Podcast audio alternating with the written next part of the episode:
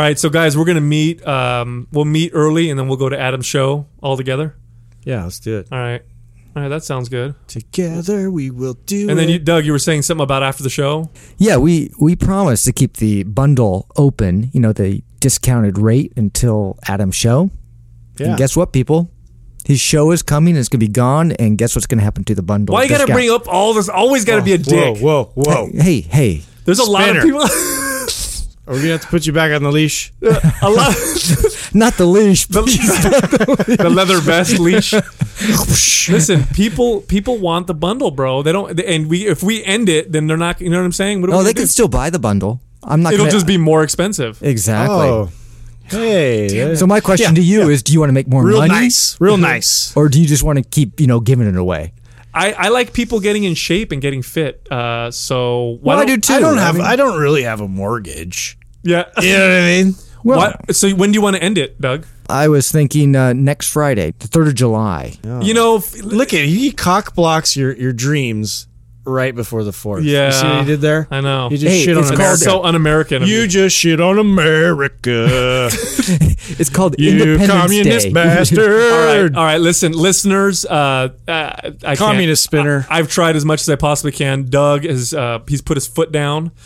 So the promotion will end July third.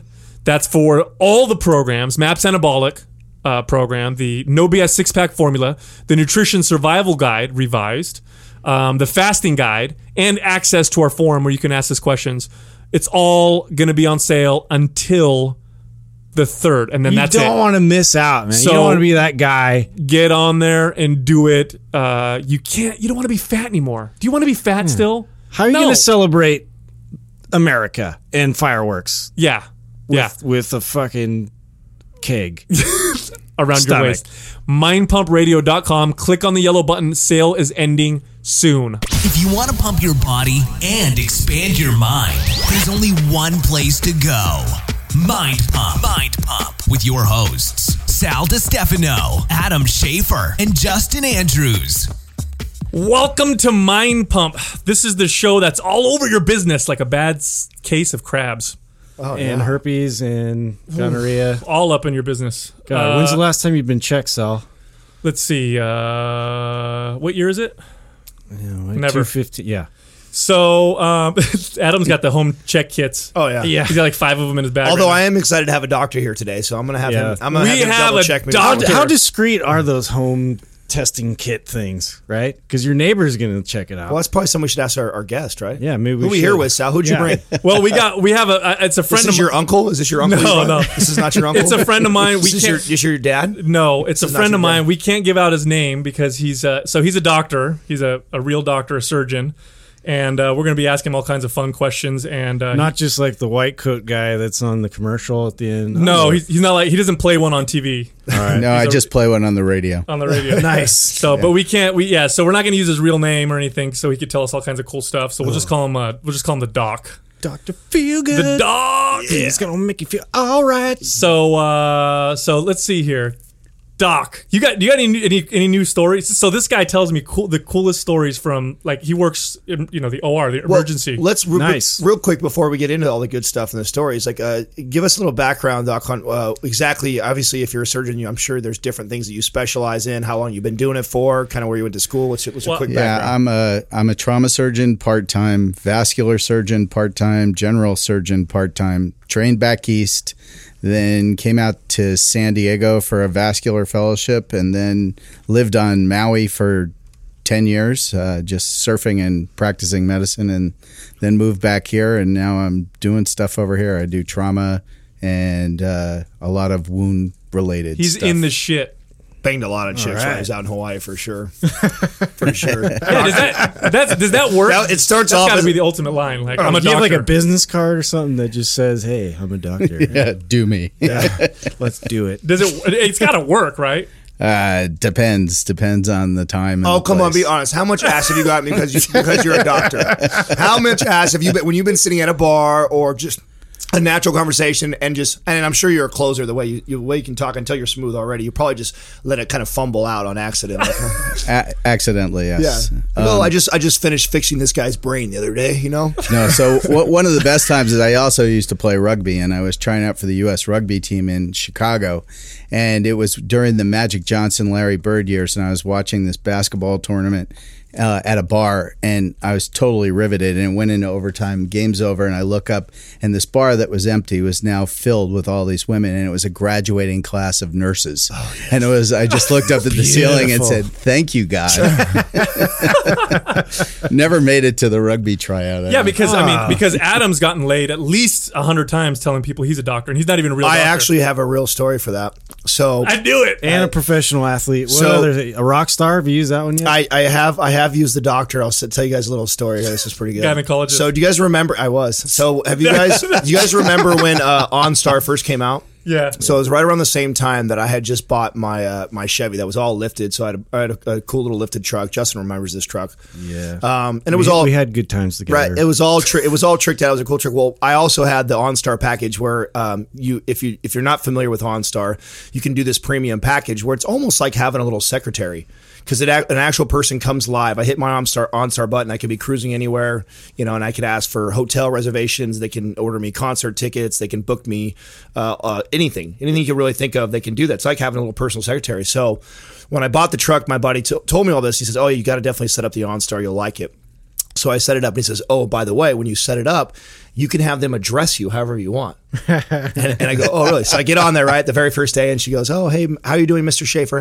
I said, "Hey, um, is it possible that I could have you guys address me as Doctor Schaefer, please?" and she goes, "Oh, absolutely. Sorry, doctor. I had no idea." I said, "No, no, it's okay. no. Happens all the time." I said, "Just go." So she's like, "So going forward, anytime that I press the OnStar button, you had it a would girl say, in the car. Oh, bro, anytime I press the OnStar button, they, they, it doesn't matter who answers. They they answer the same exact way every time they say, "Hello, Doctor Schaefer. What can we do for you today?" And so I would, I would totally, you know, be with a girl or that and say, "Hey, what do you want to go get something to eat? Want to go somewhere?" She's like, "Yeah, yeah. Well, let's let's find some good places." I hit OnStar, and it comes on, and it comes on, and then right away the girl looks over at me like, "What?" So I know I got laid hella times for it, and I wasn't even really a doctor, so I know this dude's getting laid all the time for it. So That's awesome. Dude, how often did your friends mess with that person when they were drunk and you're Oh. shuttling them around? Well, I wouldn't let my dumbass friends do that too much because th- I had had a couple times where they got on there and I'm like, man, these guys are gonna ruin this shit for me. I Right. Like, yeah, you know what I'm saying? I'm trying to blow blow me up. Although I did have one time, so I get this girl on there. I'm heading up to a snowboarding retreat. And uh, I need a place to stay. I've decided I'm not going to make it all the way up. I'm going to crash last minute. So I hit her up, and I'm, I'm at, and I could literally tell her, okay, I'm looking for a price range between a hundred and $150 a night, hotel room, you know, four star, or whatever, right? And so I tell her that, and we get on talking, and we're like, she's like searching. You can hear her searching, and she's we're like killing time talking. And she's like, "So, um, what kind of doctor are you?" Yeah, and I 'cause go- you heard the right. OnStar. So I go, I go, uh, so, no, this is the this OnStar the person. gynecology? Oh, oh, oh. Yes. So Yes. The, the, so she's actually, uh, and so and me being a smartass, this is when I first started saying I was a gynecologist. So I go, "Oh, I'm a gynecologist," and she goes, "Oh my god, that's so great! I've got this burning sensation." Shut and I was like, "Oh shit! Like, I do not That's want to not hear this." real. And then she goes, "I'm just kidding, doctor. I know you get that all the time." I'm like, "Oh shit, that could have been really bad. I do not." So I was real careful about what I said going forward about what kind of doctor I was. It's like because I, you know, I didn't really think about that. I'm like, you know, what? I probably don't get to hear a lot of good good vagina stories. I get to hear all the bad vagina stories. So I backpedal on that one real quick. Yeah, well, speaking of that, doctor, I mean, if we can get into some maybe stories of like, Yeah, what if, what if people come in yeah, with like what if they come up in their with, ass? Yeah, like the the worst things you've seen. The up the ass stories. That's what you're. Those are always for, fun. huh? Okay, Yeah. so the, the- probably the first one I ever had was uh, when I was at University of Vermont, and a guy came in with four flashlight batteries up his butt. and, and so the obvious question is, okay, how did this happen? And it, it- it's it's almost like Seinfeld, where they joke around and say it's a million to one shot. This guy tried to tell us that he was he had gotten out of the shower and the light in the kitchen went off, and so he climbed up on the kitchen table and was changing the light bulb and fell and landed on all four flashlight batteries, and that's how I got him up his What? ass. God's honest truth. What? That's how they really like describe the story of Yeah, do you- events that happen. Do you call bullshit or do you just do your job? You're just Oh like- no, you got to call bullshit. It's Oh. like really, you, are you kidding me? Yeah. Bro, could you? For, I I feel bad for if that actually happened though. If he actually fell and he's like, "No one's gonna fucking believe me." Yeah. I just fell on all four batteries. They're all in my ass. Yeah, they're No all one's gonna believe stacked up on end, and you fell. Yeah, and I it was was gonna a perfect shot. Maybe one. There's a lot of maybe, KY, Maybe you could uh, bull your. Maybe you could bullshit your way like one somehow accidentally, but four. Okay, Annie Oakley, what are you kidding me? Yeah. That's why he was so energized. I'm so charged right now. So, but the best one has to be the best one, the winner that takes them all. Well, there are two. One, one guy who came in 36 hours apart from two separate incidents. So he came in, had a dildo stuck up his butt, and then went home. And 36 hours later, was back in the ER with another one. it's like, come on, Didn't learn your lesson. but the best of all is the guy who came in and he had a dildo up his butt and then thought that it would be a good idea to fish it out with a coat hanger Oh shit! and took a coat hanger and put it up there and perforated his colon. And I've got I've got the picture of the coat hanger sticking out. And, and I, I with it, and these things don't happen at nine o'clock at night. They happen at two in the morning. And it's kind of Oh, like yeah. you go in there, you're tired and you're pissed off, and it's like, at what point in time did it seem like a good idea to you to stick a coat hanger up your butt? Right? yeah. How did you? How did you not go to the hospital after the, the after they just got stuck up there? Like, I can do I can this. figure this out. Your body can do okay, it. Okay, MacGyver. Just gonna fish for it for a little bit. That's right. God, that's crazy. I've heard stories Yeah. of, of people getting things stuck in their dick. Oh dear God. I've heard about that before, and uh, uh, I've actually read about that kind of stuff. Okay, I got one of those for See, you. See, oh, Well, no, this isn't something stuck up, but literally got a guy with a gunshot wound that went into the, his back. Oh, I remember this. And we were looking for the bullet, you know, and looking for an exit wound and could not find it at all. And then did the x ray and literally you pulled back the foreskin on his penis and the bullet came out of the urethra. Shut you talk about being up. painful. Oh, my God. that's a one in a million shot. Man. Talk about good aim. Yeah. It went in his back and out his dick. It's almost That's like right. bragging rights forever. No shit. What if they never found it? Yeah. He's having sex and he's like he goes to orgasm. It's like boom, kills his girlfriend. Could Oh, have taken out an eye. He's straight up loaded weapon. Now, obviously, all these. I'm sure you guys, all you guys, probably crack up about this after these guys leave. Do you have a favorite uh, surgery that you perform that you do? Um, you- Uh, let's see. Probably, I would say that my favorite surgery is fixing aneurysms. So that's you know somebody gets an enlargement of the abdominal aorta, and the reason I, I think that's my favorite is because you, you're sort of working against the clock. You know, you put a cross clamp, you cut off the blood flow to the lower half of the body, and you got to sew pretty quickly, and so that's kind of an adrenaline rush. So oh, wow. Mm-hmm. Mm-hmm. So I mean, this is the guy that people call that other surgeons call when they're in the shit. Like they're in there, they're trying to do something. Oh fuck! I just Yeah. you know I just cut something. He's bleeding out. Got to call this doctor up and get him in here. Yeah, you're like the super surgeon that comes in Well, and takes over, huh? Yeah, I don't know about that, but I, I've gotten out of my fair share of trouble, so I help Oh. other people too. I love That's it. Yeah, no, this Okay, but here's the best, lo- the most recent story is the best one. So I'm on a trauma shift, and you know when you're doing trauma, part of it, it's the same thing as doing sports or something. You're an adrenaline junkie if you're doing this stuff, and you know you always are constantly worried about not fucking up. I mean that's one of the things that drives you, and so you get these ring downs in advance, and you got to figure out what's coming in and then you sort of play through your mind the obvious scenarios and what you're going to do based on what comes in so I'm sitting there, and again, none of this stuff happens that's interesting between the hours of like nine in the morning and nine at night. It's always late at night, and we get a call that they're bringing in a guy who's been bobbited, and they found him. somebody on, cut his cut his dick off. cut his dick oh. off. They found found him on the side of the That's road a term. and just bobbited. Okay. you- you- and there's blood all over Oh, the Lorena, place. damn and, you. And so, yeah. So, you know, and I'm sitting there trying to, I'm sort of pacing back and forth. You get 15 minutes till the guy's coming in and you're trying to figure out what you're going to do based on how bad it is and all this stuff. And I've never seen one of these things before. I'm not a urologist, don't ever want to be one. And I'm trying to figure out what the hell I'm going to do with this thing. And they wheel this guy in and the guy's covered in blood Oh, and, um, pull his pants down and I'm looking and the ER nurses are looking and he, he hasn't been bobbited. He's just got a really small dick, and they been cut off. No way. Are you serious? I swear to May- God. Maybe he was hoping, like, by saying that, that you guys would have like transplanted Right. one on get, there. Maybe he get an Oh, upgrade. Hell Maybe yeah. if I tell him to cut my dick off, maybe I'll get a free upgrade. Yeah. I swear to God, Maybe there was, somebody lost one, there and was then six more on there. inches. There was know? six more inches on here. I swear to God, this shooting morning for when I a woke free up. erector set. So he's Yeah. like, beep, beep, beep. So talk about adding insult to injury. He wasn't even.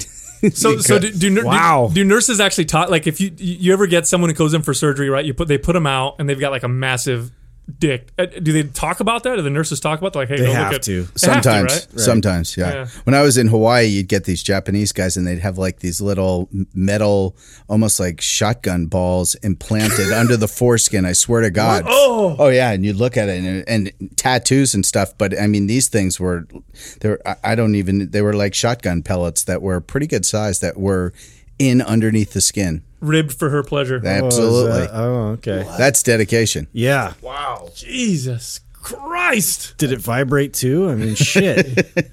you go that far. That's crazy. Get it to rotate. Insane. Yeah. So, so you're when you know, I I know you pretty well, and I know that a lot of times you'll you'll go days without sleeping. Um, you know, three three days, and then, you know, um, uh, what's the longest you've ever gone? Uh, I think the longest I ever went was uh, in four days. I had about three hours of sleep. It was a perfect storm. I was. It was one year right around Christmas, and I was doing trauma, and then the next day I was on vascular, and I got called in that night, and I was there all night long. Then I was doing trauma the next day, and I passed out for about four hours, and then was up all night long. And then another case came in, so in f- about four days, I got four hours of sleep. Wow. What keeps you going? I mean, do you have like coffee standby? Is it just adrenaline? Like, what's. Uh, it used to be chewing tobacco a long time ago, but I gave that stuff up. Uh, but just coffee doesn't do too much anymore. Just, just oh, I bet. keep going. Dude, I've given this guy like crazy, super strong pre-workout samples that I know that have like two servings in them. Yeah. and I'll give it to him, and, and I, he's, he's like immune. He'll drink the whole thing and then go take a nap. That's I bet- gnarly. I bet with Yeah. all that. So I, I know that uh, in in our industry, in the fitness industry, I believe I, I can't remember where I read this, but they ranked us number two, and number one was hospitals for infidelity, and like everybody, everybody fucks everybody. Is that true? Is that like? It, it, I, I think it used to be a lot more prevalent when I was doing my residency. The call rooms were there's a lot going on in the call rooms. uh, maybe it's because of my age now, but I don't see too much of it going on anymore. And it's a lot different population in the hospitals than it used to be. I mean, when I was doing my general surgery residency at University of Vermont, that was a twisted place at night. It was pretty funny. But uh, things have calmed down quite a bit now. really? Yeah. Yeah, I think because they don't they don't train them like they, they like they used No, to, right? no. I mean, you Right guys had to go through this shit. Oh yeah. become- So when I interviewed for residencies, I went down to Baylor and uh, I went down there for an interview, and they're taking me around. They go, "Here's the ICU," and he said, "You spend three months here in your third year." And I go, "Oh, that's okay. What's the call like?" He goes, "No, you don't understand. You spend three months here during your third year. You're allowed to like go out and visit your family during patient visiting hours. We put you in the ICU, and you're there for three months straight because we don't want you to miss anything." And when I was there, I when I did my residency, I, there was a period of three months where I did uh, 36 on, 12 off for three months. These days, they don't let them work more than an 80 hour work week. I mean, they have no idea what it's like. So, yeah, it's a completely different environment now. It seems used to me, be. and I know what the rationale is, right? They say, "Oh, we don't want to overwork them," or but it seems to me like in order to work, you know, to be on call, to work, you know, the emergency room, to do the kind of stuff that you do as a surgeon, you gotta you gotta kind of weed out the. I hate to say, it, but you gotta weed out the pussies and make sure that people can. It's it feels like that to me, right? Like if I'm mm. going in three o'clock in the morning with oh, yeah. emergency, I want the dude or the woman who's been through it. I don't want the person who did their 80 hour a week thing, you know. It- Well, it seems it- that way. It's not only that, but you only have so much time in training to see as much as you can see. And so the idea that at that point was we want you to spend as much time as you can to see as much as you can to, to get that experience. These guys that come out now, um, they're n- they're not used to working hard and they're not used to working late hours and long hours and um, they haven't had the same operative experience as the old guys have. I mean, basically, the great old surgeons were all trained during combat time. You know, Oh, the, yeah, good the point. guys in the army, they're they're still really good. In Army, Navy, the the Marine, um, the military surgeons are still pretty damn good because they get a lot of experience in in adverse conditions. Yeah, I see some crazy. Oh yeah, shit. they do. And some of the inner city guys around, you know, see the same sort of military stuff, but with the residents, you know, they they see some of it, but not nearly as much as the older docs used to see. What now? Back back th- back when you were training, um, you know, uh, it it seems like back then surgeons had a little more flexibility to do what they needed to do to get certain things done. Um, I mean, is that true? You know, because I've heard some stories, you know, from you and from other people. Uh, you know, where where it was, you know, uh, these guys were like kings, man. They had to go in there and make shit happen, and there wasn't a whole lot of Oh yeah, there wasn't the politically cor- political correctness there is these days. Those guys, that's the days when the dinosaurs, you know, moved the earth. You know, I knew one of the guys who sewed the first aortic graft into a human being, and the way he did it, there was no IRB or FDA or anything. He went up to the guy and said, "Here's the situation. I got this thing I want to try. Are you willing to do it?" Guy said, "Sure, go for it," and did it, and that's how things got done. Crazy. That's gnarly. Yeah. So, I, you know, since, since you're anonymous here, I, I think uh, hopefully you can be as candid as possible here. What is your take on uh, Obamacare? How do you feel? It sucks. Yeah. Oh, let me put it. It, it sucks hard. Yeah. So basically, what they've done is such a big fat dick. Yeah, yeah. I mean, basically, what they've done is offered a bunch of medical plans to people, and I don't know how they're going to pay for it. I mean, I really don't. Right now, three quarters of those people use the emergency room as their primary care doctor. If they want aspirin and they're they're sick, they go to the ER and get aspirin because they know they're not going to have to pay for it. And now you've taken all these other people and loaded the system down, and uh, the the people who do primary care they can't afford to stay in business seeing people at the rate that they're willing to reimburse them. Um, so more, eh, the whole thing is just a scam, and it's not gonna. I don't think it's gonna survive for a long period of time. Right. Um, but I mean, when I go in now, when I go into the ER and I look at what somebody's insurance is, there's all these plans that are sort of have these couch names. You don't know whether you're getting paid to do something or not getting paid to do something. You just sort of take care of them and see how it shakes out. But um, you know, it, it's it's overloading a system that's already worn down. So even the doc. Okay, so I've obviously heard from our side. Eh, you know, I've got a lot of friends and people that have dealt with it and have already seen how they've been fucked. So even the doctors are are getting. Oh, we get hosed more than anybody. Oh, Trust me. Oh yeah. Oh, there's many times when they'll go in and do a one hour procedure plus the you know the, the appointment beforehand, which is an hour, then the follow up afterwards, and they'll make less than the nurse did during the surgery. Oh yeah, there's no question about it. I mean, there are times. Never mind that. Just think about this: when if I operate on somebody, that's my patient until their operative condition is over. So if somebody comes in with a ruptured aneurysm, f- f- ruptured aneurysms, fifty percent of people will die before they make it to the hospital. Of those that make it to the hospital, fifty percent die on the table. So when they somebody who makes it through is going to be sicker than shit and going to be on a ventilator forever. I've got to take care of that person day in and day out, field phone calls twenty four seven. I I I probably won't get paid five cents on the dollar. oh wow. Yeah, yeah, Really? I mean that stuff happens all the time. Yeah. And then you and then you've got the ridiculous costs of certain things. I mean, he was telling me a story. Well, the guy that was getting transferred to like the faraway hospital, and they went and got a helicopter for him. Oh yeah. Yeah, I mean, you, you wouldn't mind telling a, a Yeah, I can't tell you the specifics of Sure. that, that, but basically one of the big hospital chains in California that want you to thrive.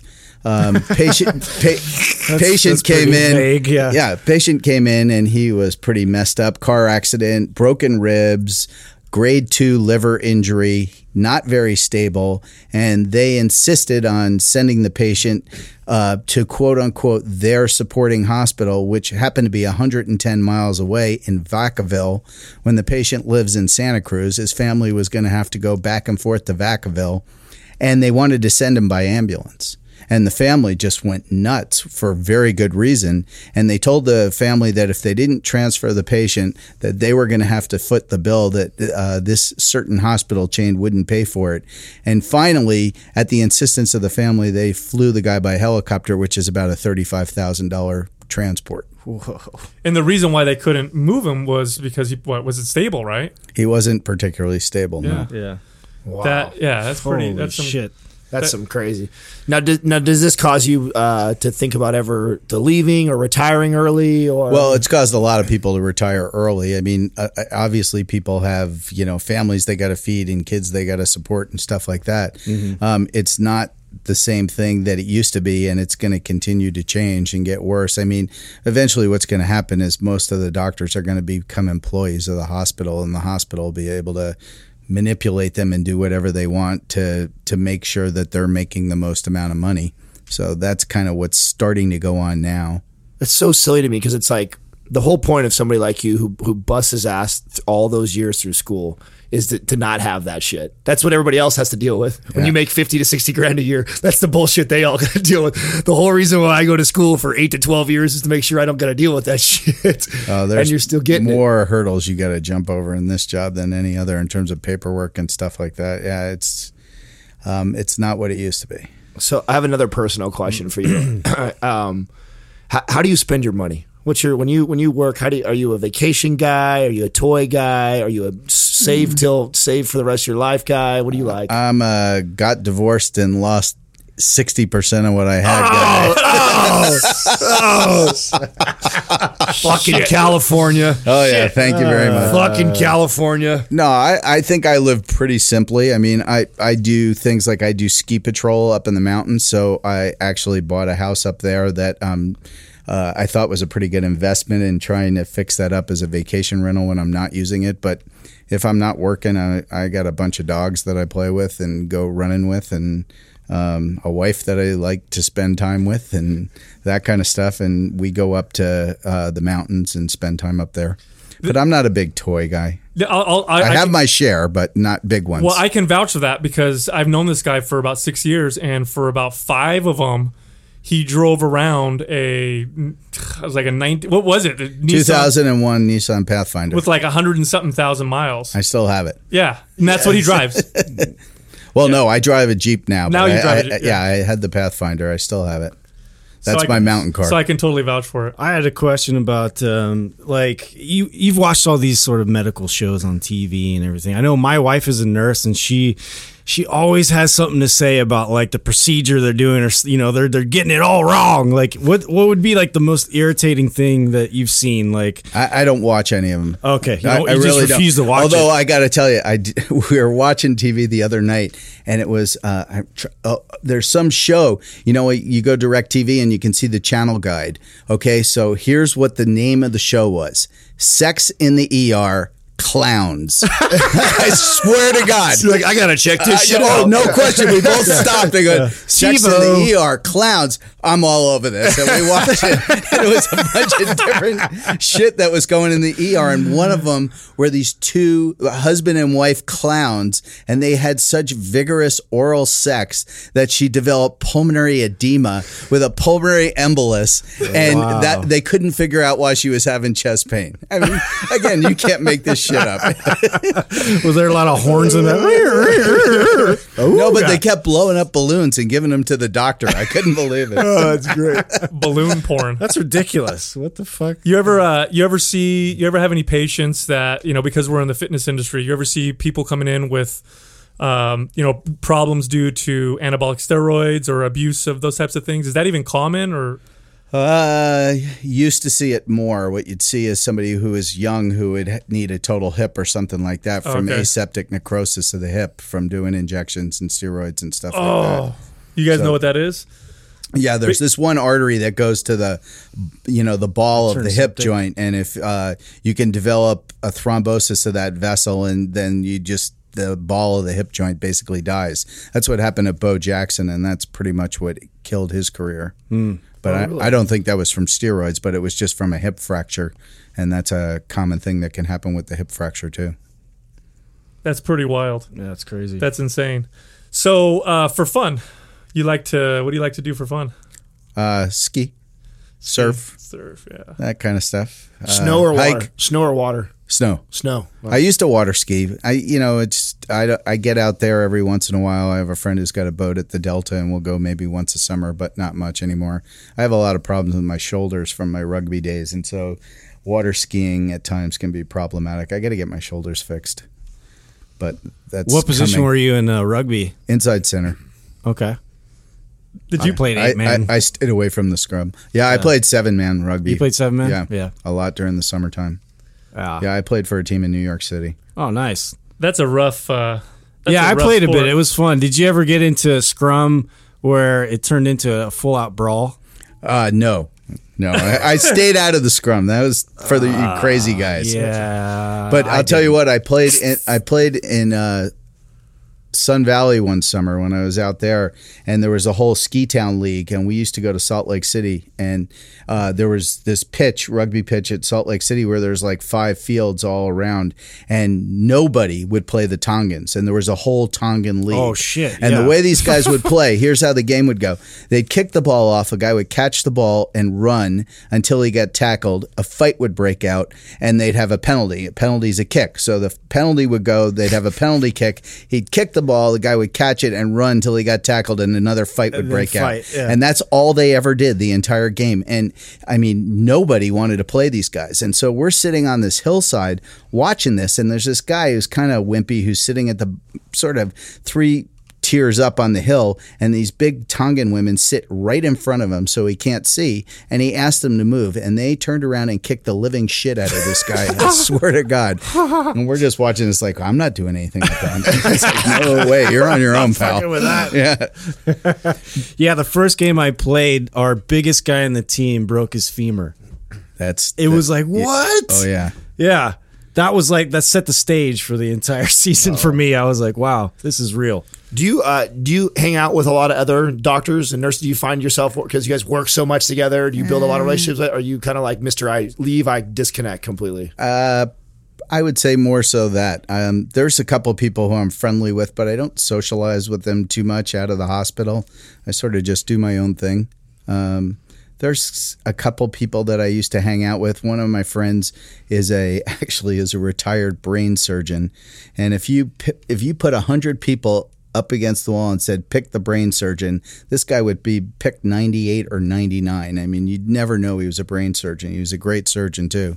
Uh, he had some problems with a cervical disc, and they went to inject him with steroids to decrease the inflammation, and he lost the use of his hand and had to retire. Oh shit! Yeah. Man. So now he's living the good life. He's out sailing in the bay and doing stuff like that. I, I asked that because you don't strike me as a normal doctor. Uh, so I was wondering if you did hang out with other ones, and it, it sounds like it would take a unique one for you to hang out with. yeah, pretty much. Is it if, is, it- is there a reason for that? Do you find that it's because they're so different, and you're not you're you are different yourself as a doctor? I mean, No, I, I, I just sort of do my own thing. I think. If Yeah. I mean, there's some people who I had common interests with, and those people I don't mind hanging out with, but that's pretty much it. I think.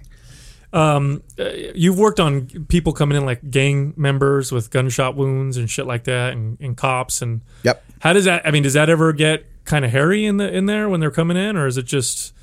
Is it just like a normal patient coming in, or, or are they like you know It- you got you got to hold this guy down, he can't leave, or Well, there's ways to hold them down. So, um, no, um, when the gang guy comes in, it's not any real different than anything else. A policeman comes in, that's a whole different set of priorities. I mean, those guys, you do anything and everything you can do to take care of them, and they're they're good people, and you know, a lot of times they're out in harm's way. Now, San Jose can be hair, hairball, but it's not like Newark, New Jersey, which is where I trained. I mean, that place is crazy. But um, the gang guys, you know, for the most part, you just take care of them. A lot of them are whiners. They really, Really? are. Oh yeah.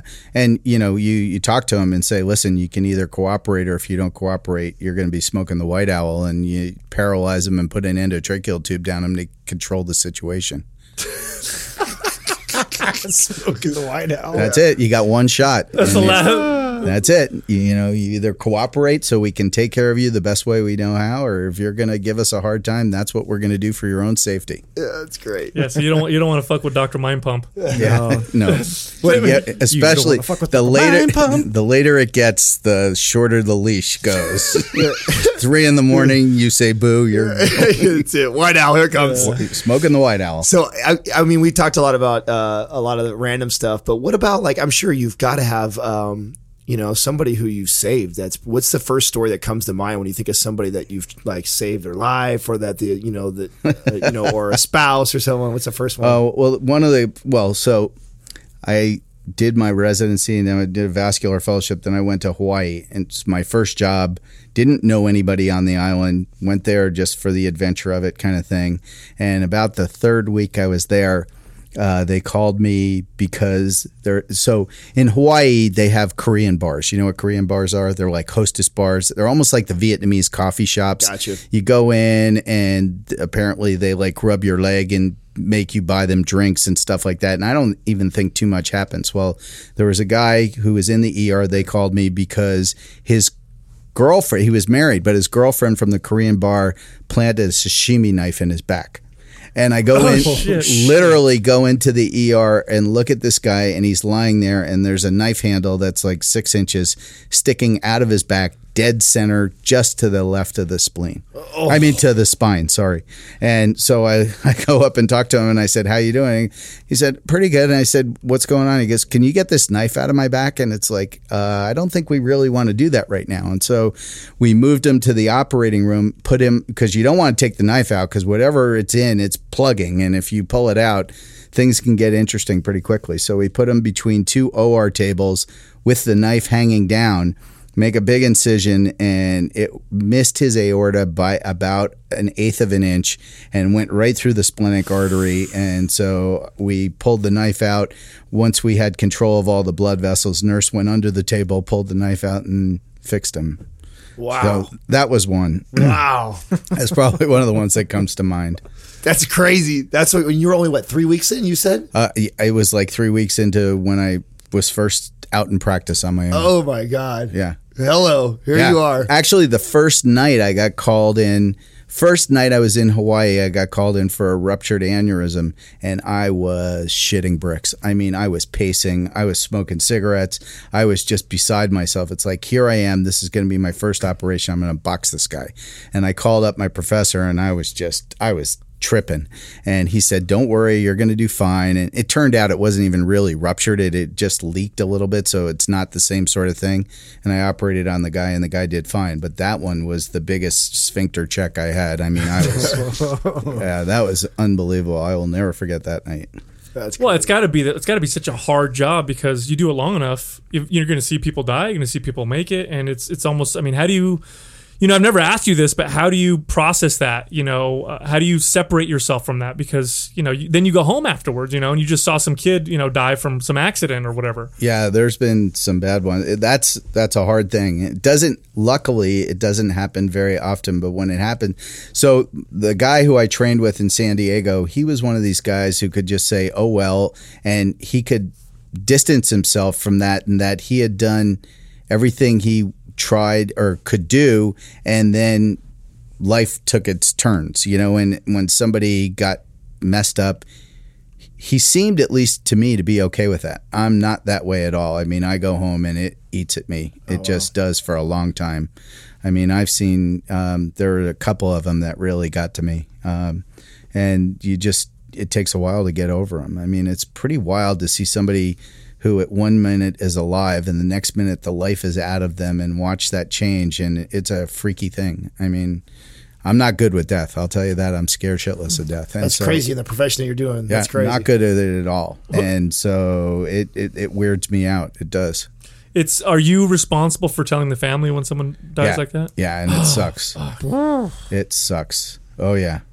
If you if you had to put a percentage on um, how many make it, how many get saved, what would you say is? It seems like I have maybe it varies. I mean, I don't do as much trauma as a lot of the guys do where they see it more often, but I you know, I do one or two trauma shifts a month. But just in general with me it seems to happen about once a year.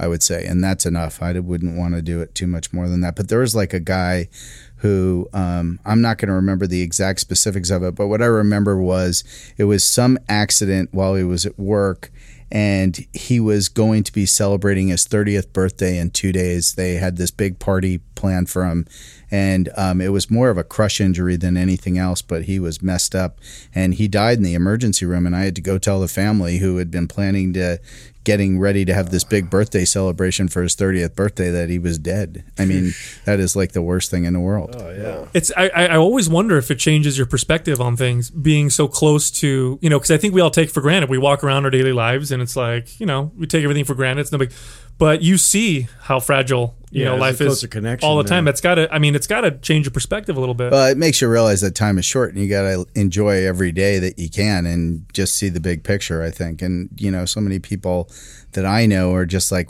they're the the gerbil on the treadmill just, you know, trying to make enough money to buy another car or do something like that and it, they're not, you know, they work work work work work and don't take the time off to enjoy stuff and the next thing you know is you're 75 years old and you're in a wheelchair or something like that and time's flown. So, you know, I think the Italians have the right attitude where you go for the month of August and just take it off and enjoy life. You yeah, know? they do. you gotta smell the roses. Now, as, as a vascular surgeon, you obviously work um, a, lot, you know, on your regular patients, a, a lot of issues with the obviously the vascular system. What's the number one thing they all have in common that you think is uh, causing them to come to see you?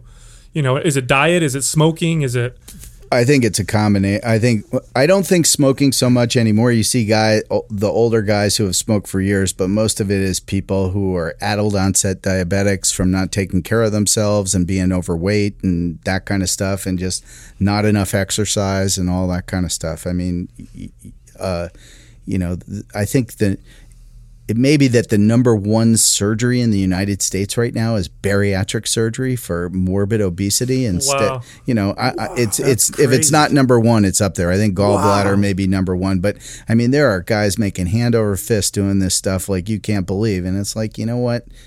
Stop eating and go out for a run and go work out, and because you know they get some improvement with that surgery, but I think long term they tend to put weight back on. They And stretch it right back out. Yeah. Absolutely. Yeah. so I knew someone like that. Got got the surgery, uh-huh. lost 110 pounds, and years later, I ran into her and had gained back like 90 Oh, I've seen with I've, that little tiny thumb stomach that's left seen over. I was One gonna say they I've always seen- find ways, I've like creative ways to get calories. I swear, oh, yeah. it's Yeah. like this. Yeah, Well, it's because I mean, what they do, they they staple it down to like Well, they used to do the vertical banded gastroplasty, which is where they would like staple off part of the stomach and then take a mesh thing and put it around there so they create a small stomach. That never, I mean, that didn't work over time. The band would blow out and the thing would stretch up. Then they did the lap band, which was a portable thing. Hmm. And I don't think that thing works very well either. Now they're doing gastric bypass, where they're basically creating a dumping syndrome where you put a bunch of calories in and it causes people to get all flushed and, and to have diarrhea or something like that. I mean, I I don't know a whole lot about the surgery. I've never had any desire to do any of that stuff. When the vertical banded gastroplasty first came out, I was a fourth year resident, and we had a patient, I'll never forget her, who owned a bakery who was a morbidly obese lady, and they did a gastro uh, vertical banded gastroplasty on her, and she ended up getting a hole in the back wall of her stomach, pancreatitis, and was in the hospital for over a year. And it was like, I have no desire to do this stuff. I'm never going to do it. But there's guys who are making a pretty good living out of doing it, and just it's like the temptation the, for the money reasons. For, Oh, you of know, course, but it's also like every nobody wants to take responsibility for themselves these days. They want a quick Right. fix for everything rather than maybe having the hard aspect of going out and going for a run and take and dieting or something like Right. that, you know. This way they So have a quick fix. Yeah, you're one of the few that will still promotes that, huh? Yeah. It's crazy Exactly. though. Yeah, seriously though, I I have not met a lot of doctors that will Oh, come no. out and say that and then promote that. Oh no, this guy's about this guy's zero filters. That's why I wanted That's him on great. the show. But Yeah. uh, you know, I'll tell you, if if you don't if you don't deal with the root cause of the food addiction, you re, you remove the food by cutting their stomach and making it super small. They have no more addiction, but they have it. They, they have an addiction still. They just it's not food anymore. They, but they have an issue still. Right. And so a lot of these people become addicted to drugs or sex or depressed because they don't have their drug anymore. Um, and they haven't solved the root cause of the reason why they were eating so much in the first place. Because you got to keep in mind, to get that big, you have to eat a lot of food. Oh, it's very intentional. Yeah. It's not. It's not on accident. I mean, you know, you we would have to eat you know five, six, seven thousand calories every single day for a long time to be able to do that. So it's not. It's not on accident. oh a lot more than that to to sustain 400 pounds of mass on you. Whether it be all fat or not, you you would need more than five thousand calories. Uh, Someone like that's eating eight to ten thousand calories and not moving. I mean, you literally are. Yeah, well, I mean, as far as the not moving, think about what that does to the pressure on your joints and just on your heart and everything like that. I mean, it's really sad. But, Yeah. you know, and I've also seen the counter. I've seen people who were addicted and their new addiction becomes exercise. Have you seen Oh, those yeah, people? yeah, yeah. And they become exact, absolute fitness Nazis and just work out like crazy, which I guess is a healthy addiction, but um, they still have that It can be addictive- unhealthy. Yeah, they still have that addictive behavior. Oh, they, they say in, in my field, what I do, I do men's physique. I compete. Uh, they said over 60% of us have eating disorders. Really? Yeah, their relationship with food, they're just extreme, one mm-hmm. extreme to the other. You know what I'm saying? We we cut down for a show super, super hard. We deprive, and then after a show, blow up like crazy, and then cut right. We just have control of it, you know, but it's still a mm-hmm. disorder, you know? Oh, if you saw the pictures on Instagram of, of the foods people eat after a show, it's crazy. It's crazy. it's one of the things that it's part of what in, Yeah. inspired this whole thing for me is that I, I wanted to call a lot of that out when I got into the into the industry uh, a little over three years, what two and a half, three years ago, and started competing. I was floored by here are all these you know fitness people that everybody sees on magazines and they look up to and they inspire to be, and it's like they have no idea. And these guys are posting things of them eating you know all this shit food and all the stuff they're doing after a show, and it's like what we're what what are you Like guys what promoting? Honey Boo Boo Yeah. There's people that struggle with this on a daily basis. Yeah, You're binge basically eating. yeah, you're giving them a green light on to go do some shit like that, and you know it's so bad. So yeah, no, they say over sixty percent of of our of our guys have. And you uh, notice like disorders. all the likes, like the most likes are on the shitty food. Like, Of course, yeah. of course, everybody, that's everybody wants to know. Like, oh yeah, I get to have that. If he if he looks like that and he eats that shit, I can do that. you know? honey buns. Yeah, little Debbie. Yeah, it's pretty crazy. I just um, actually for I think it's probably about six weeks now, pretty much a vegetarian diet. Uh, my wife, who's in incredible shape for her age, she watched some show called Vegucated, which was all about cruelty to animals, and we've got a bunch of pets, and so she just decided one day that's it, we're not eating meat anymore, and it's like I've never, I've always sort of taunt, uh, toyed with the idea, and but never have done it, and it's actually a pretty easy thing to do. And just you know go to the farmers markets, get Whole Foods, and um, eat that kind of stuff. And you know, I- I've read a bunch of guys like Arian Foster, NFL player, who's done that and says that he feels a lot better. And so I decided to try it. Oh yeah, that was his big his big thing. He just came off the best year of his his career, and and it was when he switched over to Yeah. the all all vegetarian. He he was down weight, everything. They were all concerned. Oh, you're not eating protein. You're gonna be all frail. You're not gonna be able. to And he just and he had one of his career years. Now you're not vegan, you're vegetarian. Not vegan, Right. eating fish.